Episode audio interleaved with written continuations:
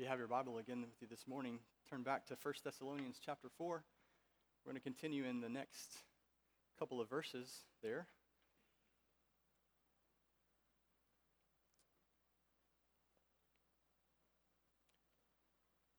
We're continuing in with Paul's theme that he began in verse 1, thinking about what it means to walk and to please God and to do so more and more. And even as I say those words to you this morning, I want to be careful that uh, because we as Christians even can be confused sometimes about what it means to please God. That's really the purpose of this portion of Scripture to help us to understand those things. But, but in the background, we need to even consider um, what's our thinking about or what's it like as we consider pleasing God. Because the old way of thinking can, can linger in our minds. We can approach this idea of pleasing God in the way that we did when we were living in sin. See, that old way of thinking is driven by fear. You may recognize this or not, but fear is what motivates people who are without Christ. Whether it's a fear of sadness, or a fear of pain, or a fear of loneliness, maybe a fear of failure. Ultimately, the, the Bible describes this fear is, is grounded in a fear of death. Hebrews 2 points out that this, this fear is what drives people like slaves to do what they can to, to avert all of the consequences that death brings to people. And so that's the slavery that marks people in the world without Christ, like, like hamsters on a wheel, constantly spinning, trying to, to push aside these consequences that, that lead in death, up to death. But the good news of the gospel for us who trust in Christ is that Christ has redeemed us, has saved us, has set us free even from fear. Sin had once enslaved us to a futile way of life, but God has broken those chains off of us, and, and He is now uh, restoring and healing the wounds that are left by the shackles that have come off of our bodies. So we are no longer like slaves dominated by a terrible master through fear, but we are motivated by the perfect love of God which casts out fear. And so now we are not slaves but sons before a loving Father, eager to please that Father who has shown us his love. And sometimes inadvertently, we as Christians can, can look upon God as that old slave master but God does no longer demand obedience through a terrifying fear. Our response to this loving Father is one of pleasing God out of the love of a grateful heart. God has shown us his magnificent love, and we respond to him in love. And so our goal to please him in this life is a mark of love, not of subservience. This is the theme of pleasing God that Paul is speaking about not one of a terrifying demand of a harsh God, but one in which God has done so much for us that we are simply returning to God what we want to give to Him. So let's read the next two verses in 1 Thessalonians chapter 4, verses 9 and 10. Paul writes, Now concerning brotherly love, you have no need for anyone to write to you, for you yourselves have been taught by God to love one another. For that, indeed, is what you are doing to all the brothers throughout Macedonia. But we urge you, brothers, to do this more and more. In the paragraph just before these two verses we looked at last week, Paul was zeroing in on the idea of holiness. That holiness must not include sexual immorality. But here in verses 9 and 10, God's word is directing us that pleasing God must include this idea of genuine love, and specifically a love for the people of God. Maybe you can see the complement here. Pleasing God must not involve sexual immorality, but it must involve love. It combines these two ideas of holiness and love together. There's a putting off of the sin of sexual immorality, which is really a fake kind of love, a self love. But in God's plan, there's a putting on of genuine love, a self giving sacrificial service to others, and specifically to God's church.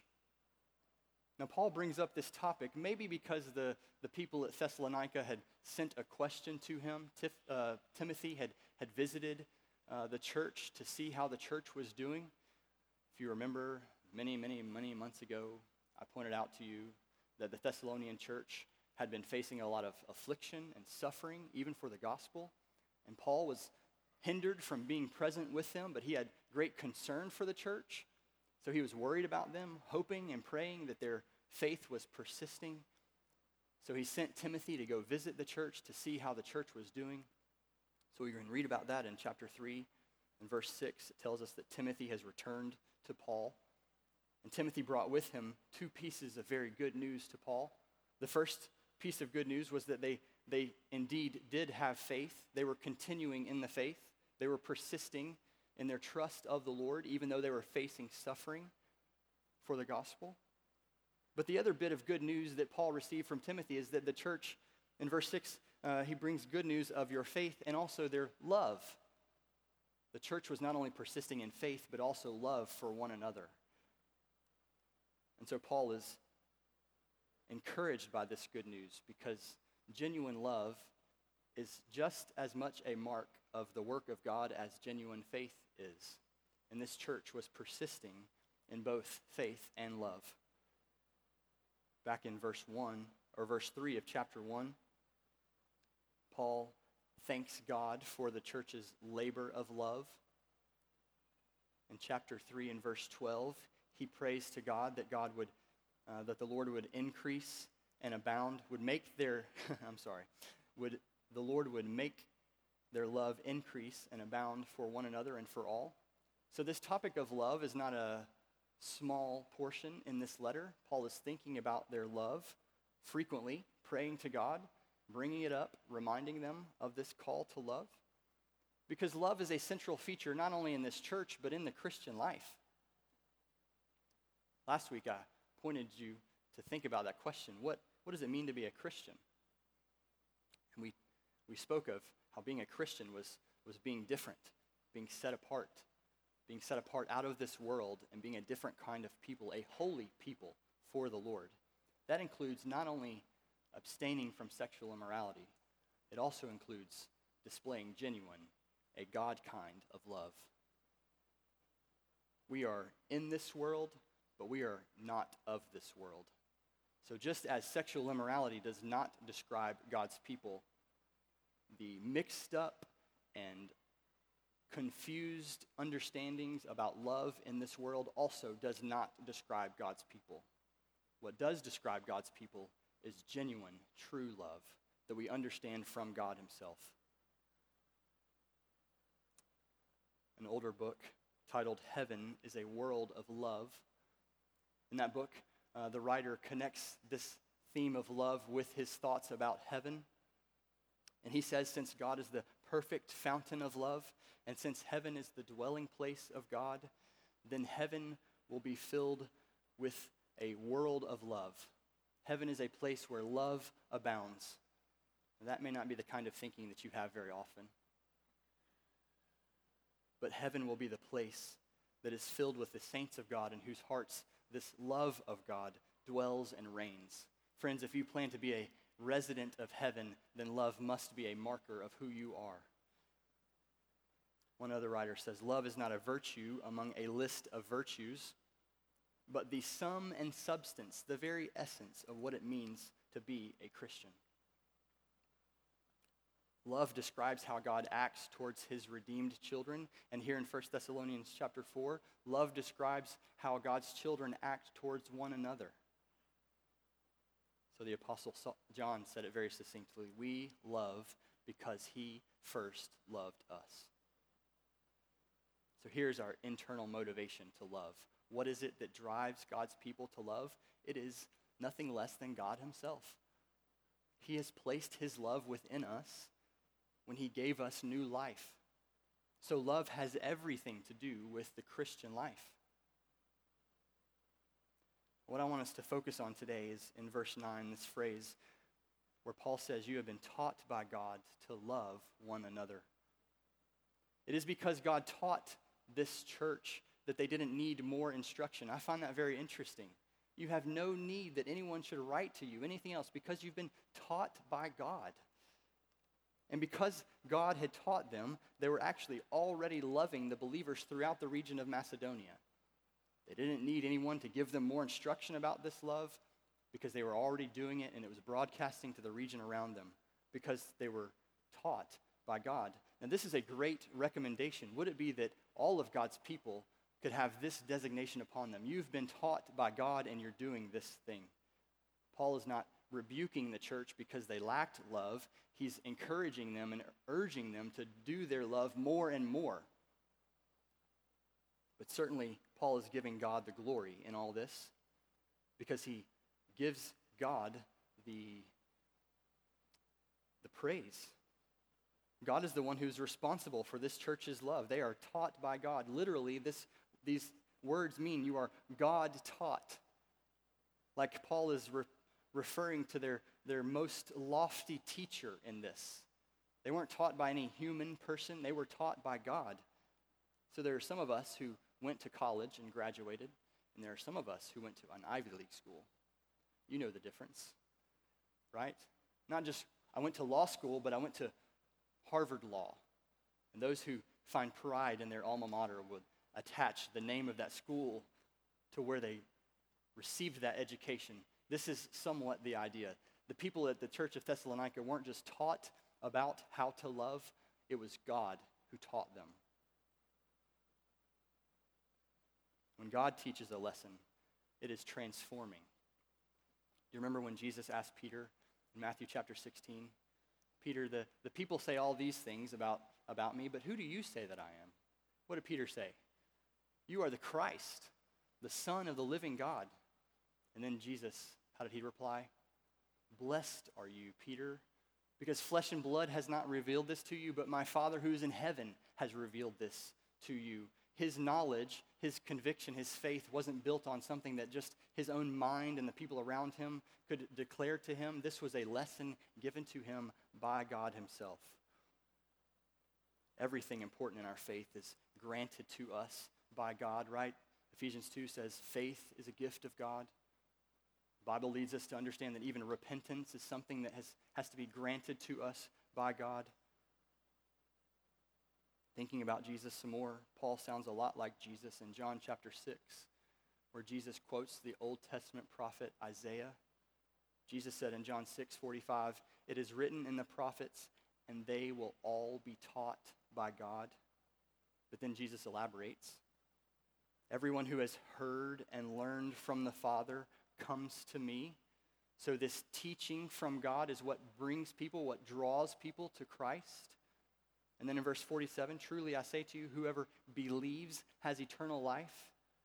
So Jesus connects this teaching and this hearing and learning and ultimately believing to eternal life. Goes all the way back to the, the teaching, being taught by God. See, Jesus isn't speaking about this cold transfer of information to our heads. We, we sometimes can get caught up in just learning a bunch of facts in the Christian life, but it's much more than that. Jesus is referring to a, a divine persuasion in the inner man, where this person is, is experiencing the truth. He's not just hearing it, but it's, it's taking an effect upon him.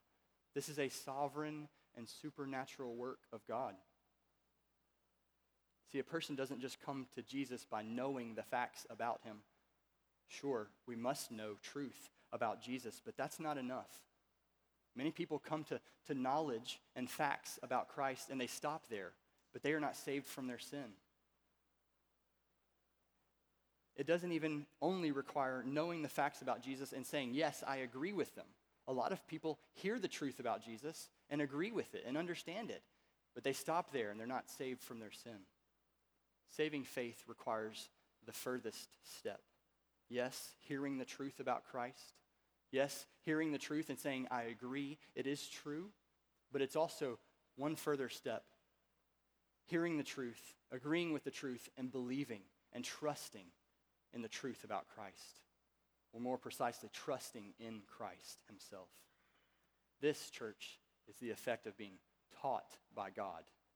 Not simply knowledge in the mind, but a change of heart, a change in the inner man.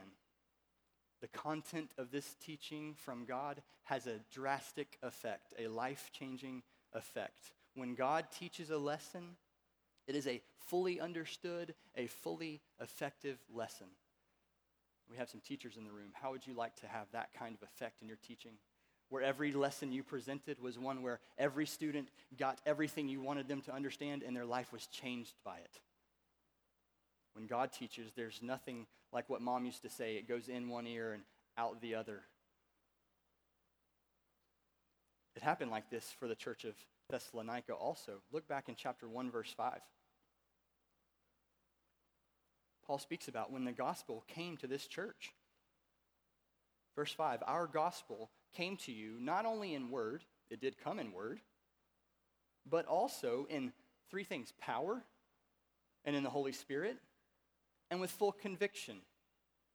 So when Paul and Timothy and Silas came to Thessalonica, they were preaching the word of God. They were certainly speaking these words, but their words were accompanied with power and the Holy Spirit and full conviction. Now, this describes the preaching of these messengers of the Lord to the church, but it also describes, implies to us, the, the reception that the church gave. Paul preached with power, he preached with the Holy Spirit and in full conviction, but the church received his preaching in power and in the Holy Spirit and with full conviction. In other words, this preaching took effect on the church. It was powerful to change their hearts. It grew in them a full conviction of the truth. It moved the hearers to a different kind of life, a life so different than in verse 9, Paul says, You turned to God from idols to serve the living and true God. This has a sanctifying effect on the people. No longer were they like the, the people in Thessalonica around them, worshiping these dead and false and empty idols. They turned away from their idols to worship the true God. Not only that, but they they changed in their hope for the future. In verse 10, they were waiting for his son from heaven. This was their expectation and their hope. It was for the return of Christ. This preaching of the gospel made a difference to them because it came with power and the Holy Spirit and with full conviction. But look back in verse 4. What was Paul concluding about this talk about the power of the gospel? For we know, brothers, loved by God, that He has chosen you. We know that God has chosen you for salvation because we came preaching with power, and that preaching had a powerful effect on you, so much so that you turned from, from your idols to worship and expect uh, God's return in Christ. It had a real effect on you, so we're confident that God has chosen you for salvation. But look at what He refers to them by. What name does He give them? Brothers, loved by God. This is the the foundation of all that he is saying. The fact that God has chosen this church is because he loves this church. The fact that this church has received the powerful preaching of the word is, a, is an effect of God's love upon them. The fact that they turned to God to worship him and not these false idols was because God has shown his love to them. God's love was the basis of their response in faith to this powerful preaching of the word. God taught the church by sending his preachers, and they declared this message of the gospel, which is the essence of God's love for a sinful people. Church, all of you who have heard the gospel and received the gospel and believed on Christ because of the gospel, you too are a recipient and one who has experienced the love of God in your own heart because this is God's message of the gospel. It's one of his amazing love for his people. Now, notice, God doesn't just zap this understanding in our minds. No one wakes up in the morning and has been converted to Christ. When we speak about this teaching from God, it's not a magical sort of teaching. The Thessalonians heard the word of God preached. They heard the truth that the Apostle Paul and these evangelists brought to them. Today, we still have God's Word. We have these truths recorded in this book filled with words, and we can read them and learn from them. And pastors continue to to teach and to preach these salvation truths so that people would hear them and respond to them, there must be the, the word and the teaching of the word for anyone to come to Christ and know about God's love. Our Bibles teach us how God the Father was a part of this work of redemption, which is God's love. So, God the Father is the one who planned our redemption. He's the overarching hand in the plan of redemption. And He's motivated by His own love for people. You might remember Ephesians chapter 1 that says, In love, He predestined us for adoption to Himself. And God worked this out because of His love. Romans 5 8, God shows His love for us, and that while we were still sinners, Christ died for us.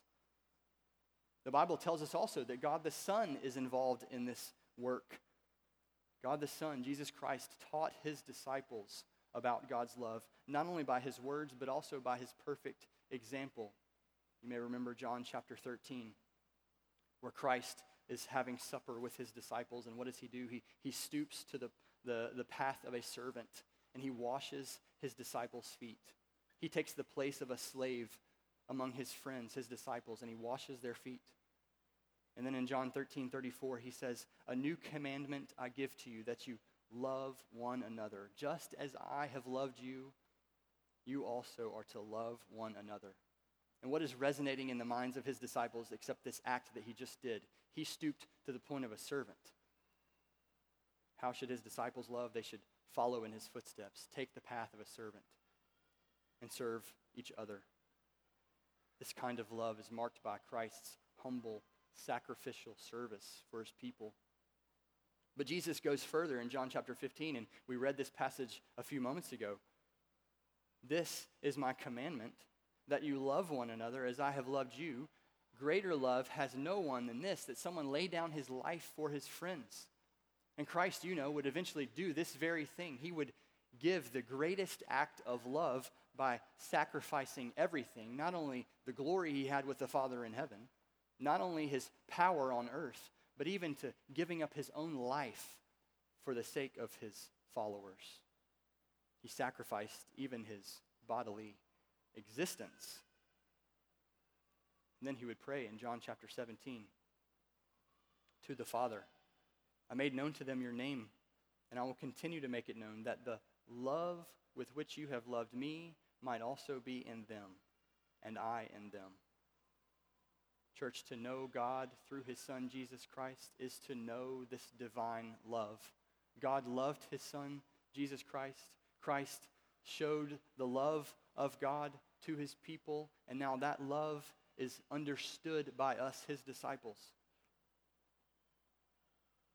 That is the love that was worked out in the life and in the death of the Son of God. And so Ephesians 5 tells us Christ loved the church and gave himself up for her.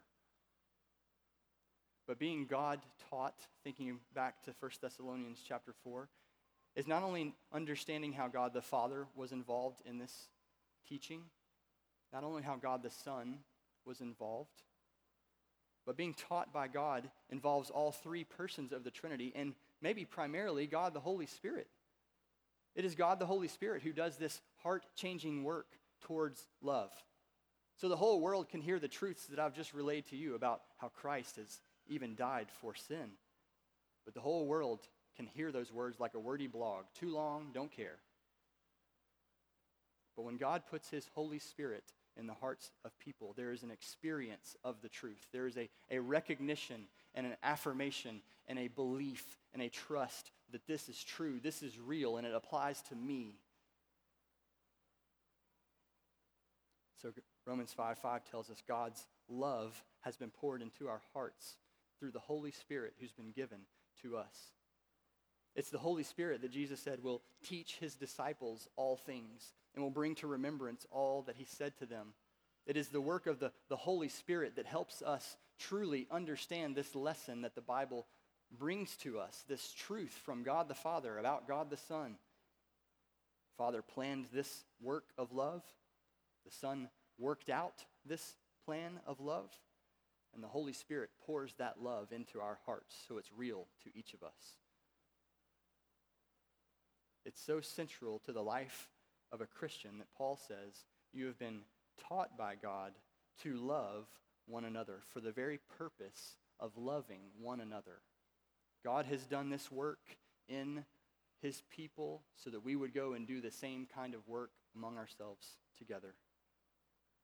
Now, our love is not limited to just the church. We are also to, to be expressing love to the outside world, but Paul is focusing specifically today in these verses on loving one another within the church. And this church knew full well what genuine love is because they had received this kind of love from God Himself. They were God taught people. And every Christian knows, at least to some degree, what love is because to have faith is to trust in the very love of God given for you. If you are a Christian, then you have an idea. You understand, at least in some degree, what love is because God has taught you and poured it into your heart. If I told you that was the introduction to the sermon, you might fall out of your chair. Don't do that. It was a very long introduction, but I have three implications of this teaching from Scripture, and it they will be much shorter, I promise. Three implications of being taught by God to love one another. And we can answer the question, why do God's people love? Here are three answers. Because love is a God taught instinct. It's like an instinct for God's people. It's not like a, a viral pandemic that exercises its work on us. Love, the love of God is, is an endemic characteristic. It is, it is within us already, it comes out of us. It is an instinct because God has told us what this love is, He has shown us what this love is, He has demonstrated to us His genuine love. And so to be a Christian who follows Christ is to be a product of God's divine love. This truth applies to every Christian. If you have the Holy Spirit in you, then you have the love of God within you. So, a hindrance to God's kind of love is being a natural person. Now, that sounds kind of confusing, but by natural, I'm referring to 1 Corinthians chapter 2, verse 14, that says, The natural person does not accept the things of the Spirit of God, for they are folly to him. And he's not able to understand them because they are spiritually discerned. So those who don't have the Spirit of God have a hard time understanding spiritual things.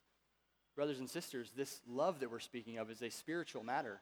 So anyone without the Spirit of God cannot truly understand and describe what spiritual love is. So be very careful when you hear descriptions and explanations and, and encouragements to love that are spoken by the world that is without the Spirit. They will be confused and they will be leading you off in the wrong direction. But we who have the Spirit of God within us understand these spiritual matters, like what is true love. It is like an instinct in God's people, but instincts lead to habits. Point number two I'm going really fast. Instincts lead to habits, so love is like a spiritual habit. Paul is commending the Thessalonian church about their love because they were actually putting it into practice. They didn't just learn it from God, but they were doing this thing. They were loving one another. So in verse 10, he says, This indeed is what you are doing to all the brothers throughout Macedonia. They were taking advantage of whatever opportunities they had to, to demonstrate loving one another, just as God had loved them. What God had poured into them, they were ready and pouring out to the other brothers in the region. This is what Paul somewhat expressing in Galatians 5:22. He says the fruit of the spirit is what? First of all, love. Like a tree that produces this fruit of love that has the Holy Spirit running like sap through its veins, what is inside determines what comes out on the outside. So to have the Holy Spirit on the inside means that the fruit of love will be produced on the outside. Now, that same passage in Galatians 5, we don't often quote a few verses earlier. They're not as encouraging, where Paul lists the works of the flesh. And in that list, it is marked by all kinds of sinful ways of living. The first of all would be sexual immorality. But if we looked at that whole chapter, Galatians chapter 5, we could compare these two lists and, and and, and gather this implication that love goes along with the Spirit, goes along with this godly kind of living, and sinful ways of living don't measure up to the spiritual, loving ways of living. I point all that out to you to help you think about if, if you're hindered in love, it may be that your love is hindered because of a sinful pattern of life. To be marked by the works of the flesh means that you're not marked by the fruit of the Spirit. So if you are harboring some sort of sin in life, that will certainly cause your love to be lacking in some area or another. Those who are marked by bitterness or envy or anger or jealousy or greed or some other pattern of sinful living will be stifled in their ability to love. So if that happens to be you this morning, then confess your sin to the Lord. Hand it over to Him and receive God's forgiveness over your sin and be renewed to this habit, this ability to love God's people truly. And we don't know exactly how the church at Thessalonica was loving one another. Maybe they were involved in a true fellowship.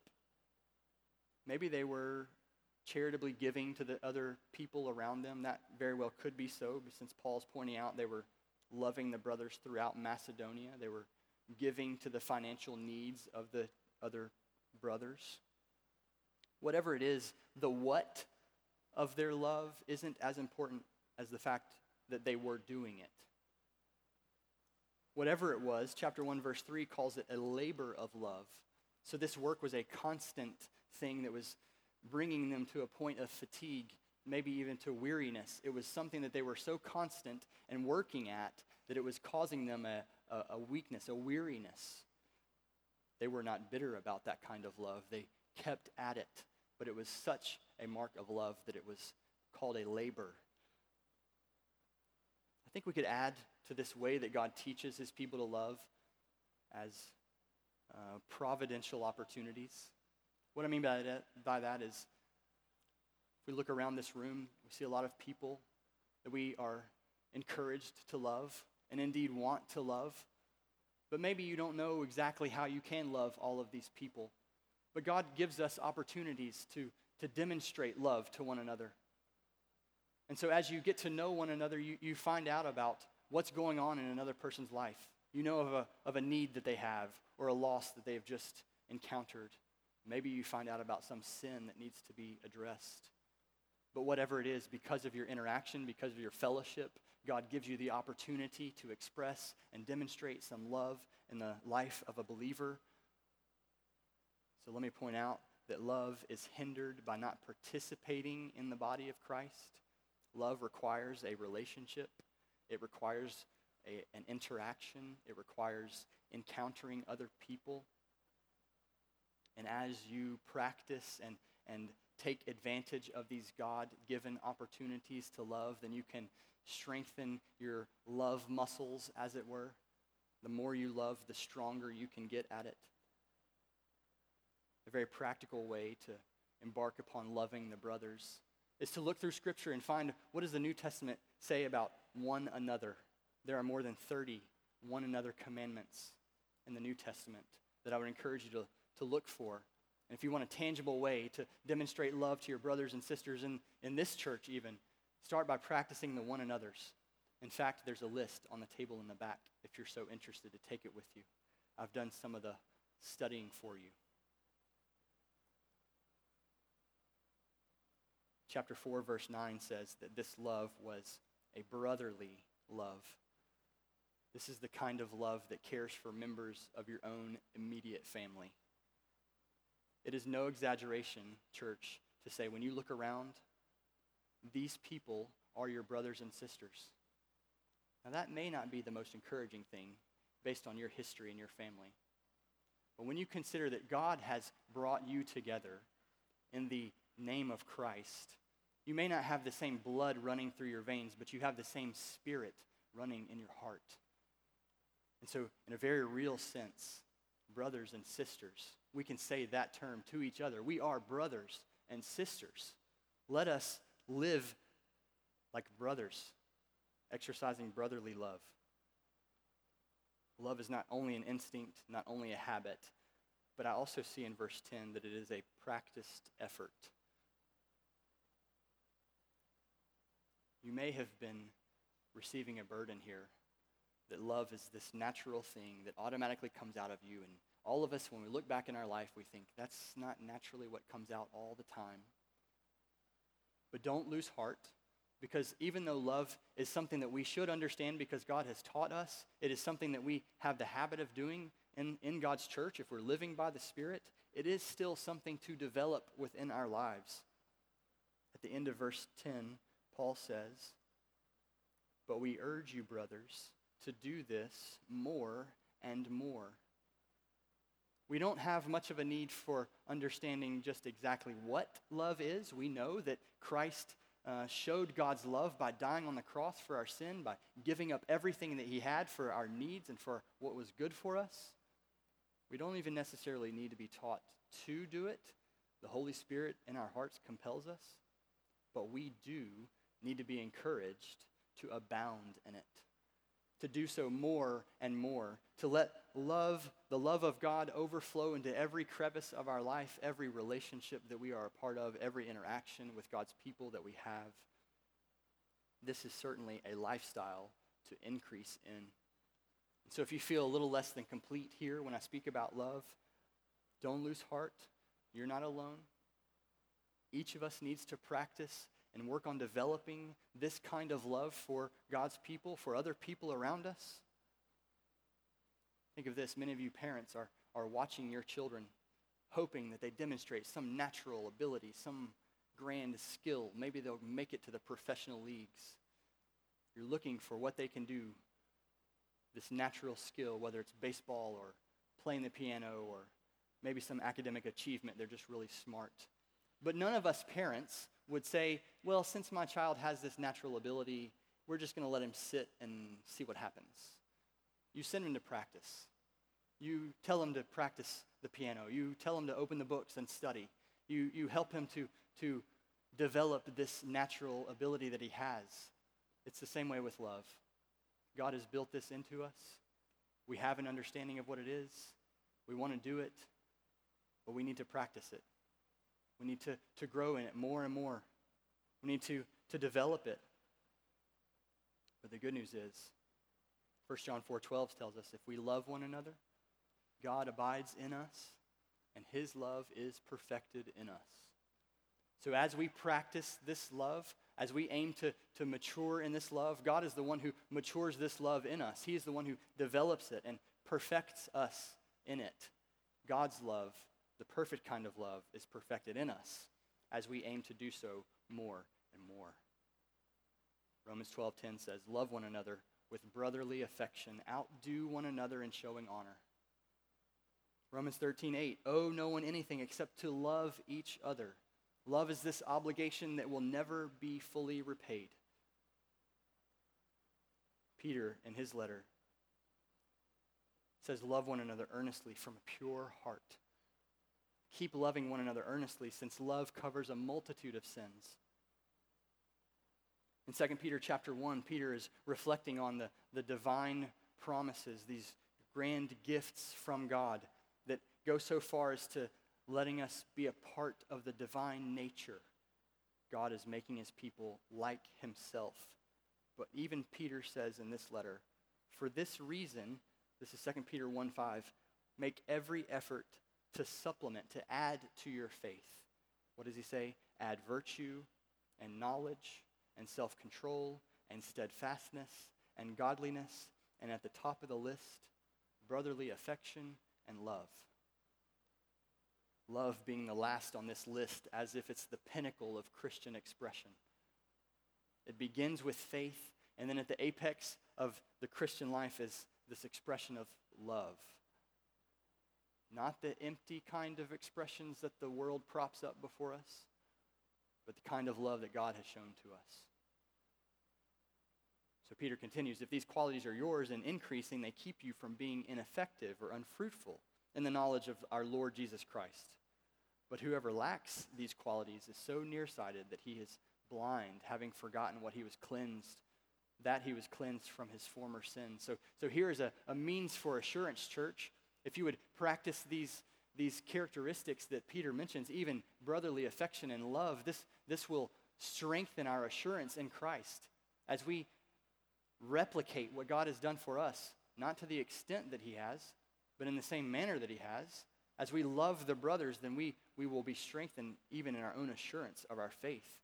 But if we put love aside, if we forget about love, if we don't aim to develop this love, Peter said it's as if you've forgotten that you were cleansed from your sin. You've forgotten the great work that Christ has done for you. So, church, like Peter said, make every effort. As Paul said, do so more and more. Think on the ways that God has shown his love to you, how God the Father and God the Son and God the Holy Spirit has clearly taught you the love of God. Remember that God's love for your brothers and sisters is just as profound, just as deep, just as magnificent for them as it is for you. Consider the brothers and sisters around you as, as if they were your immediate family. Love your brothers and sisters in Christ.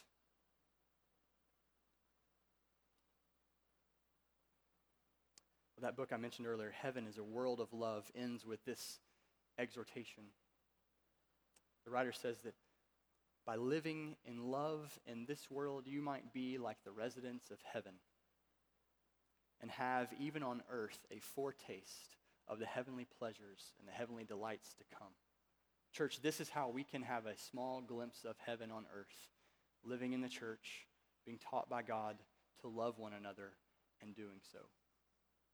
May we be a church that loves as God has loved us. Let's pray together.